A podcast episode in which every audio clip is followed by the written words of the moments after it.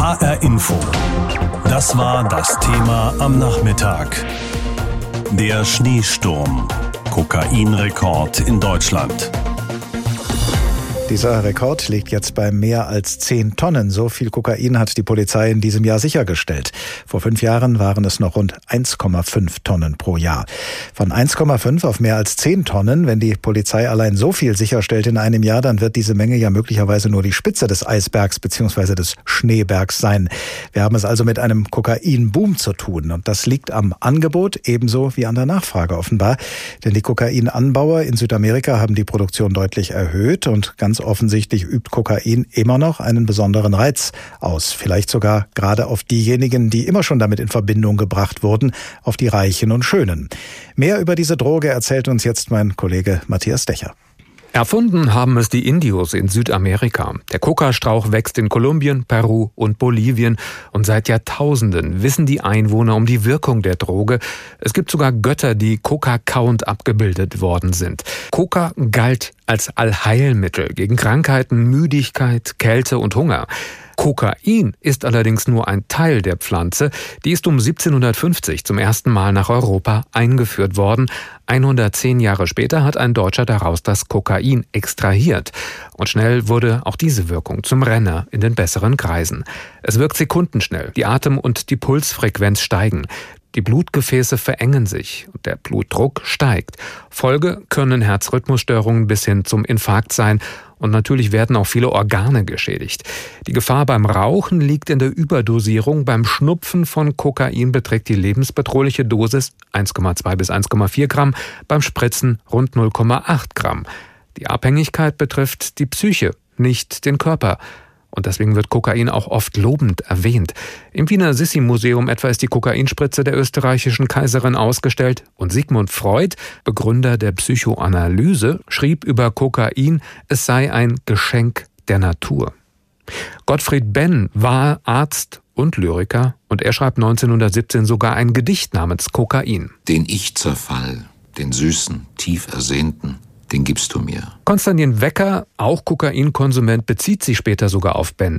Psychische Faktoren waren es auch bei den anderen bekannten Opfern. Whitney Houston, Amy Winehouse, Ozzy Osbourne und selbst Barack Obama, der ehemalige US-Präsident, bekennt in seiner Biografie, ich habe viel gefeiert, viel getrunken und Drogen genommen. Kokain und Marihuana. Auch Paris Hilton stand schon wegen Kokainbesitzes vor Gericht und Kate Moss wird sogar beim Schnupfen gefilmt.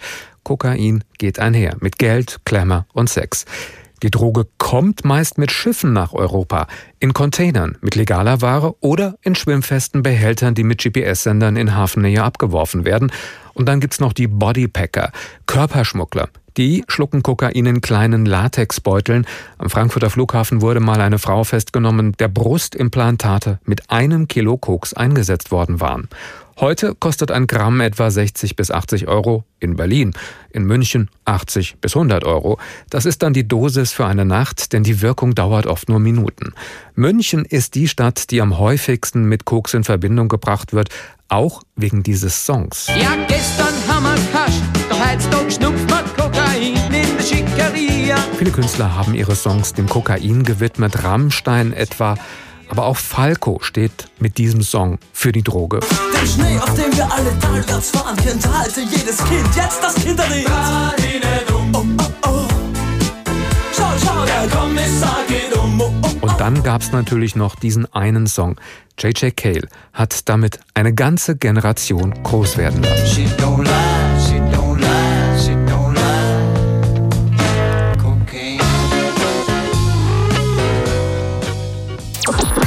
Mehr als 10 Tonnen Kokain haben deutsche Sicherheitsbehörden in diesem Jahr sichergestellt, so viel wie noch nie. Im vergangenen Jahr zum Beispiel waren es nur rund 5 Tonnen Kokain, jetzt also mehr als doppelt so viel. Das ist nicht nur rekordverdächtig, sondern wie gesagt tatsächlich ein Rekord. Aber verdächtig ist eine so große Menge natürlich auch. Jedenfalls wirft sie einige Fragen auf, über die ich heute Mittag mit Benedikt Strunz gesprochen habe. Er ist Reporter beim Norddeutschen Rundfunk und er gehört zu dem Rechercheteam, das diese Fundzahlen zutage gefördert hat.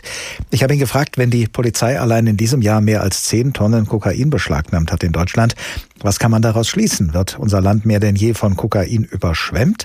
Oder sind die Ermittlungsmethoden inzwischen so gut, dass die Polizei einfach nur mehr findet als in früheren Jahren? Nein, ich befürchte tatsächlich, die These der Kokainschwemme ist die richtige.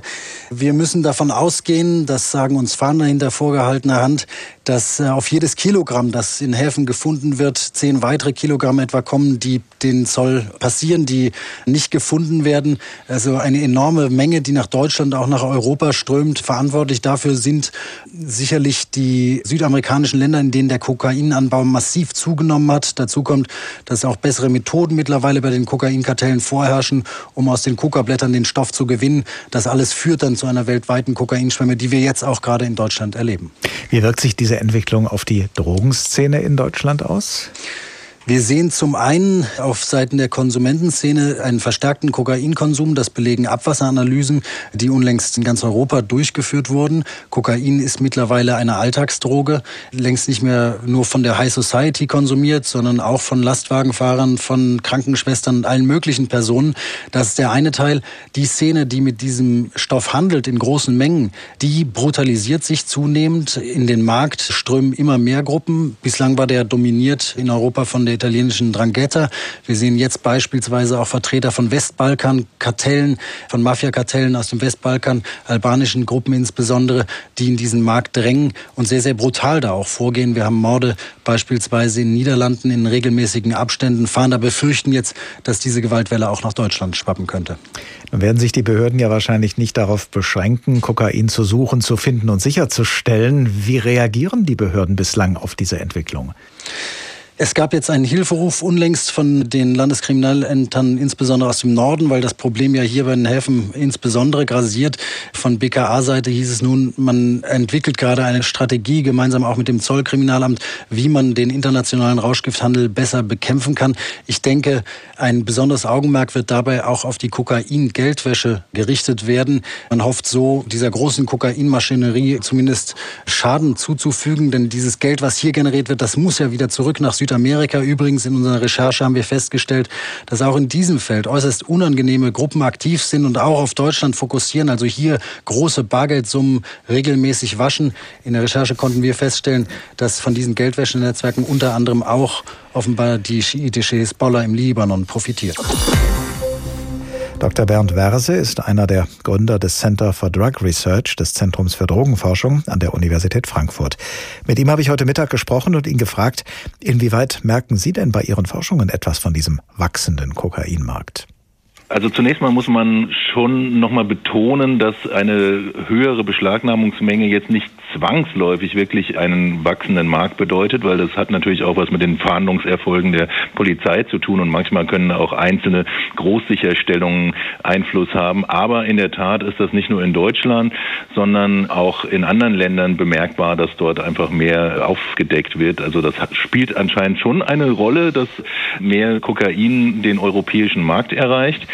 Das merken wir jetzt aber nicht darin, dass auf einmal unheimlich viel mehr Leute Kokain konsumieren würden, sondern dass es zum Beispiel innerhalb von Partyszenen, in denen vor allen Dingen Ecstasy oder Amphetamine eigentlich die größte Rolle gespielt haben, in den letzten Jahren es einen gewissen Schwenk gibt, dass Leute weniger Ecstasy und mehr Kokain konsumieren.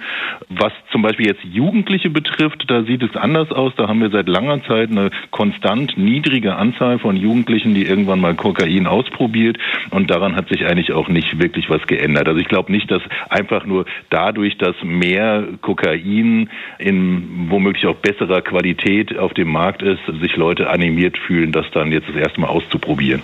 Was wissen wir denn überhaupt über die Konsumenten von Kokain? Stimmt dieses Image von Kokain als einer Schickimicki-Droge, einer Partydroge, Sie selbst haben eben das Stichwort Party genannt, stimmt das immer noch oder ist Kokain schon längst in größeren Teilen der Bevölkerung angekommen? Also, dass Kokain in größeren Teilen der Bevölkerung angekommen ist, ist eigentlich kein neues Phänomen. Ich selbst habe vor knapp 20 Jahren diverse Interviews geführt mit Leuten, die zum Teil in Fabriken gearbeitet haben oder so und die sich dann ab und zu mit Freunden zu Hause getroffen haben, um zu koksen, dazu zu trinken und sich zu unterhalten. Also dieses Phänomen ist durchaus schon älter, aber es gibt natürlich schon gewisse Schwerpunkte und das wissen wir nicht nur aus Interviews, sondern auch aus ja, Gerüchten, die man, die man so hört, dass es eben bestimmte bestimmte Branchen gibt, in denen das weiter verbreitet ist.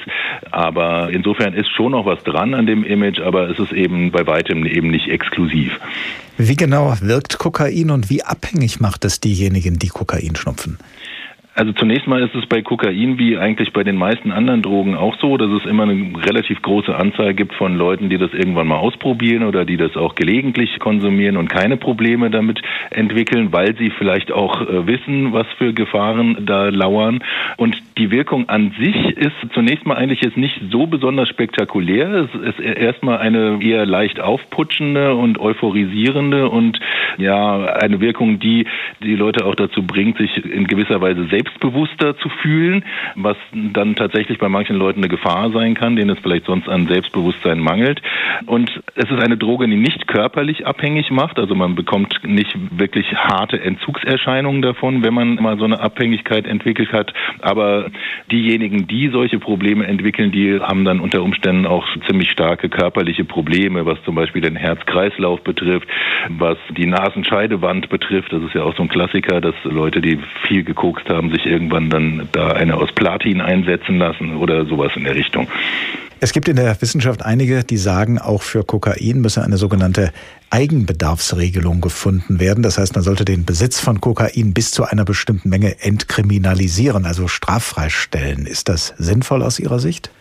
Das ist auf jeden Fall sinnvoll im Grunde genommen eigentlich für alle Drogen, weil sowohl die Leute, die keine Probleme mit diesen Drogen entwickeln, als auch diejenigen, die massive Probleme mit diesen Drogen haben, denen ist nicht geholfen, wenn sie bestraft werden, Geldstrafen oder Gefängnis zu befürchten haben, wenn sie mit kleinen Mengen erwischt werden. Außerdem ist es allein schon eine rechtsphilosophische Frage. Soll man wirklich für etwas bestraft werden, mit dem man sich maximal selbst schädigt? Und da bin ich auch absolut der Meinung, dass das nicht der Fall sein sollte. Damit könnte man auf jeden Fall auch Justiz und Polizei entlasten, wenn man so eine Regelung eben nicht nur für Cannabis, sondern auch für Kokain oder diverse andere Drogen einführen würde. Eine ganz entscheidende Rolle im offenbar wachsenden internationalen Kokainmarkt spielen professionelle Geldwäschenetzwerke, die Monat für Monat Dutzende Millionen Euro Kokaingeld um die halbe Welt bewegen, ohne dass Polizei und Geheimdienste davon etwas bemerken. Benedikt Strunz, Reporter beim Norddeutschen Rundfunk, hat recherchiert, wie diese Geldwäsche vonstatten geht. Paris unweit der Champs-Élysées. Am 4. Januar 2015 checkt ein Mann namens Mohamed Nureddin in einem Luxushotel ein. Der Geschäftsmann führt ein hektisches Leben. Du wirst dich mit dem Namen Ale vorstellen. Alles klar, mache ich. Er wird dir mindestens 350 geben. Wenn er dir 500 gibt, nimm sie. Alles klar, ich mache genau das, was du mir sagst. Nureddin ist Profi-Geldwäscher. Er arbeitet im Auftrag eines südamerikanischen Kokainkartells. Zu seiner Bande gehören mindestens 15 Mitarbeiter, die über ganz Europa verteilt sind. Geldwäschenetzwerke wie die sogenannte SEDA-Bande sind für südamerikanische Kokainkartelle von entscheidender Bedeutung. Ermittler sprechen von Crime as a Service, also von einem Verbrechen als Dienstleistung, sagt der Geldwäscheermittler Jürgen Rosbach vom Bundeskriminalamt. Ja, es ist tatsächlich davon auszugehen, dass äh, regelrechte Verträge gemacht werden. Und zwar durch die Residenten oder Repräsentanten der Geldwäscheorganisationen äh, in Südamerika beispielsweise, die unmittelbaren persönlichen Kontakt zu den Kartellen haben. Und äh, dann wird eben ein, eine Geldwäscheorganisation beauftragt, äh, zum Beispiel ein Volumen von 10 Millionen Euro, die nächsten 10 Millionen Euro, die für das Kartell aus den Geschäften anfallen, diese zu waschen. Für Geldwäscher wie Mohamed Nureddin beginnt anschließend eine komplizierte Arbeit. Das zeigen die Ermittlungsakten zum Setter-Fall, die dem NDR vorliegen. Darin enthalten die Protokolle hunderter abgehörter Telefonate. Die Bande benutzt Codewörter. Hast du den Mercedes bekommen? Ja, letzte Nacht. Okay, gut. Ein Mercedes 350 beispielsweise entspricht 350.000 Euro in Bar. Ein Teil der Gruppe kümmert sich darum, die in Europa angefallenen Kokaingewinne einzusammeln. Anschließend geht das Bargeld vor allem nach Deutschland, wo die eigentliche Geldwäsche beginnt. Das Sedder-Netzwerk kauft von dem Kokaingeld vor allem Luxusuhren und zwar bei renommierten Juwelieren, zum Beispiel mitten in der Innenstadt von Münster. Hier haben wir noch Himbeeren für einen Euro, hier haben wir Mangos für einen Euro. Die ähm, Personen sollen wohl diese Juweliere aufgesucht haben mit Plastiktüten, in denen sich diese großen Summen von Bargeld befunden haben sollen. Sagt Jos Schützeberg von der Staatsanwaltschaft Aachen. Keiner der betroffenen deutschen Juweliere meldete dabei einen Verdacht, obwohl die Kriminellen Uhren für Millionen von Euro erwarben. Wie gut organisiert derartige Banden vorgehen, zeigt sich spätestens beim zweiten Schritt der Geldwäsche, der Ausfuhr der Uhren aus Deutschland. Die Gruppe steht in ständigem Austausch mit dem Sicherheitschef des Hariri-Flughafens in Beirut. Mehrere korrupte Beamte im Libanon sorgen so dafür, dass die Luxusuhren ohne Probleme den libanesischen Zoll passieren können. Anschließend werden sie über ein kleines Geschäft in Beirut weiterverkauft. Die Gewinne fließen dann an eine Wechselstube nahe der syrischen Grenze. Von da aus wird das Geld über Umwege zurück an die Kartelle in Bogotá und Medellin überwiesen. Zwischenzeitlich waren an dem Verfahren Polizei und Zollbehörden in neun Ländern beteiligt. Das sogenannte SEDA-Verfahren zeigt somit eindrücklich, vor welch gewaltigen Herausforderungen Polizisten stehen, wenn sie gegen Geldwäschebanden vorgehen. Im laufenden Jahr sind erstmals über 10 Tonnen Kokain hier bei uns sichergestellt worden. Im Vergleich vor fünf Jahren waren es noch rund anderthalb Tonnen. Und äh, diese Mengen sind wohlgemerkt nur diejenigen, die auch tatsächlich sichergestellt wurden. Was unentdeckt zu uns kommt, das dürfte noch viel, viel mehr sein. Die Behörden sagen das Zehnfache. Warum das alles so zugenommen hat, erklären die Fahnder hier mit dem hohen Zufuhrdruck in Südamerika. Ivo Maruschik ist unser Korrespondent dort, wo das Kokain herkommt, aus Kolumbien, Bolivien oder Peru. Und ich habe ihn gefragt, wie kommt es, dass dort immer mehr Kokain produziert und dann auch geliefert wird? Um ehrlich zu sein, das ist die tragische Kehrseite des Friedensprozesses in Kolumbien. Es war ja immer so, dass in den Gebieten, in denen die Rebellen aktiv waren, das waren auch die Kokainanbaugebiete. Also zwischen Rebellen und Milizen und Kokainanbau, da kann man nicht so genau unterscheiden zu Bürgerkriegszeiten in Kolumbien. Und jetzt ist es so, dass die FARC ja ihre Waffen abgegeben haben, aber die Gebiete, in denen die effektiv die Kontrolle haben, da hätte man erwartet, dass der Staat die Kontrolle übernimmt. Das ist aber nicht passiert. Und ja, viele dieser ehemaligen Rebellengebiete, das sind immer noch ja so ein bisschen rechtlose Zonen in Kolumbien und in denen ist das Geschäft seit der Friedensprozess in Kolumbien herrscht regelrecht aufgeblüht. Also es wird wesentlich mehr Coca angebaut, also die Pflanze, aus der dann letztlich Kokain gewonnen wird und es gibt auch zwei hm, ganz einfache Effekte, warum dieses Geschäft so lukrativ geworden ist. Zum einen, ja, sind die Coca-Bauern immer besser geworden. Also die Vereinten Nationen haben festgestellt, dass ein Coca-Feld inzwischen 21 Prozent mehr Coca-Blätter ergibt als früher. Und gleichzeitig ist in den letzten Jahren der Preis für Kokain um 12 Prozent gestiegen. Also schlicht und einfach, es lohnt sich immer mehr. Wenn der Anbau also jetzt so steigt und auch die Qualität des Kokains schlussendlich dadurch besser wird, was heißt das eigentlich für die Revierkämpfe? Nehmen die auch zu? Kommt es zu noch mehr Gewalt, um dieses lukrative Geschäft an sich zu reißen?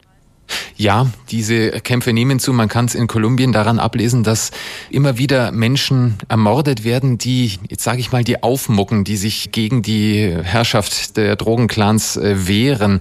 Ob das jetzt indigene Anführer sind oder Gewerkschaftler oder Bauernanführer, da gibt es immer wieder Menschen, die wirklich brutal ermordet werden. Noch deutlicher sieht man es aber im Nachbarland in Brasilien, denn das Kokain, das kommt ja nicht direkt zu uns, sondern der Hauptweg geht inzwischen durch Brasilien und diese brutale Gewalt, von der wir immer wieder in Brasilien hören, von Schießereien in den Favelas, von regelrechten Massakern in den Gefängnissen, das hängt alles damit zusammen, dass sich da so die Schmuggelwege neu sortiert haben, dass da die Reviere sozusagen neu verteilt worden sind zwischen den großen Drogengangs. Welche Rolle spielt eigentlich die Polizei und auch die Armee in diesen Ländern? Gibt es da überhaupt noch den Willen, die Kraft, diese Kokainschwämme zu stoppen oder sagen die, ja, wir haben keine Kontrolle mehr drüber, wir lassen es einfach zu? Doch, es gibt den Willen schon und es gibt auch Versuche, das zu stoppen. Das Problem ist nur, wo soll man ansetzen? Man will ja eigentlich die Drogenclans treffen. Das ist relativ schwer, die zu finden. Und äh, es ist ein ganz heißes Thema, ob und wie stark man eigentlich gegen den Anbau von Kokasträuchern vorgehen soll. Das sind zwar abgelegene Gebiete, aber das könnte man ja aus der Luft inzwischen ziemlich zielgenau machen. Da gibt es in Kolumbien auch die Diskussion, soll man das einfach großflächig mit Glyphosat einsprühen und dann hat sich das mit dem Koka-Anbau oder nicht. Und das Problem an der Geschichte ist einfach, man trifft damit die Falschen. Man trifft nämlich die kleinen Coca-Bauern, die am wenigsten von dem Geschäft haben. So ein Coca-Bauer verdient ungefähr, umgerechnet, ja, 200, 220 Euro pro Monat. Die machen also nicht den dicken Reibach. Und es gibt Programme, wo man versucht, die einfachen Bauern zu überreden oder dazu zu bringen, doch auf andere Pflanzen umzusteigen. Vor allem auf Kakao oder Kaffee. Aber das Problem an der Geschichte ist einfach, es lohnt sich nicht für die Bauern. Coca ist wesentlich lukrativer und deswegen ist es sehr, sehr schwer, die Leute dazu zu bringen, harmlosen Kakao anzubauen. Über 10 Tonnen, so viel Kokain ist allein in diesem Jahr deutschen Ermittlern ins Netz gegangen, so viel wie noch nie. Die Rede ist von einer Kokainschwemme. Der Markt wird zurzeit regelrecht geflutet, weil die Coca-Bauern ihn gerade produzieren wie schon lange nicht mehr. Und auf der anderen Seite des Atlantiks warten jede Menge liquide Abnehmer der Partydroge, die sich anscheinend größter Beliebtheit erfreut. Der Weg nach Europa führt über die atlantischen Einfallstore, Spanien zum Beispiel oder auch Frankreich. Und dort an den Stränden geht das weiße Pulver auch so manchem Angler regelrecht ins Netz. Sabine Wachs berichtet. Der Strand von Lacanau, knapp 40 Kilometer nordöstlich von Bordeaux, ist mit grauen Gittern abgesperrt. Ein großes Schild mit einem gelb-roten Warndreieck und der Aufschrift Gefahr. Betreten verboten wurde an den Gittern angebracht. Polizeifahrzeuge rollen über den Strand, Polizisten patrouillieren in Lacanau und an vielen anderen Stränden an der französischen Atlantikküste.